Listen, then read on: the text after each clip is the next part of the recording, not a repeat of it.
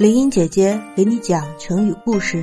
今天讲的这个词是“百发百中”，形容射箭或打枪精准，每次都命中目标，也比喻做事有充分把握。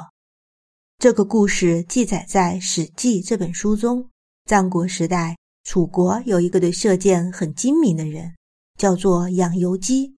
养由基很小就精通射箭，能够在一百步远的距离。命中那些只有四五公分宽度的柳叶，同时，只要旁人指明想射中哪一片柳叶，他都能很快的把箭射出，而且没有射不中的。因此，人人都夸赞他的箭法。有的人说百步穿杨，也有人说百发百中，都是用来形容他射箭的绝技。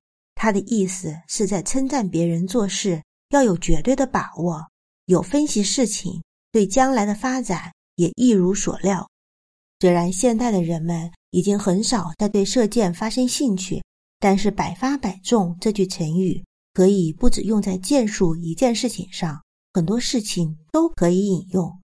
例如，喜欢玩手枪的人，他的射击技术很高明，他拔出手枪，并不需要花费时间瞄准，就可以在射程的范围内精准的命中目标。这样，我们就可以说这个人的射击术百发百中。又比如说，某人对事物的发展，因为观察的很仔细，并且了解它的规律，推断很正确，这个时候我们也可以说他是百发百中。这就是百发百中的故事。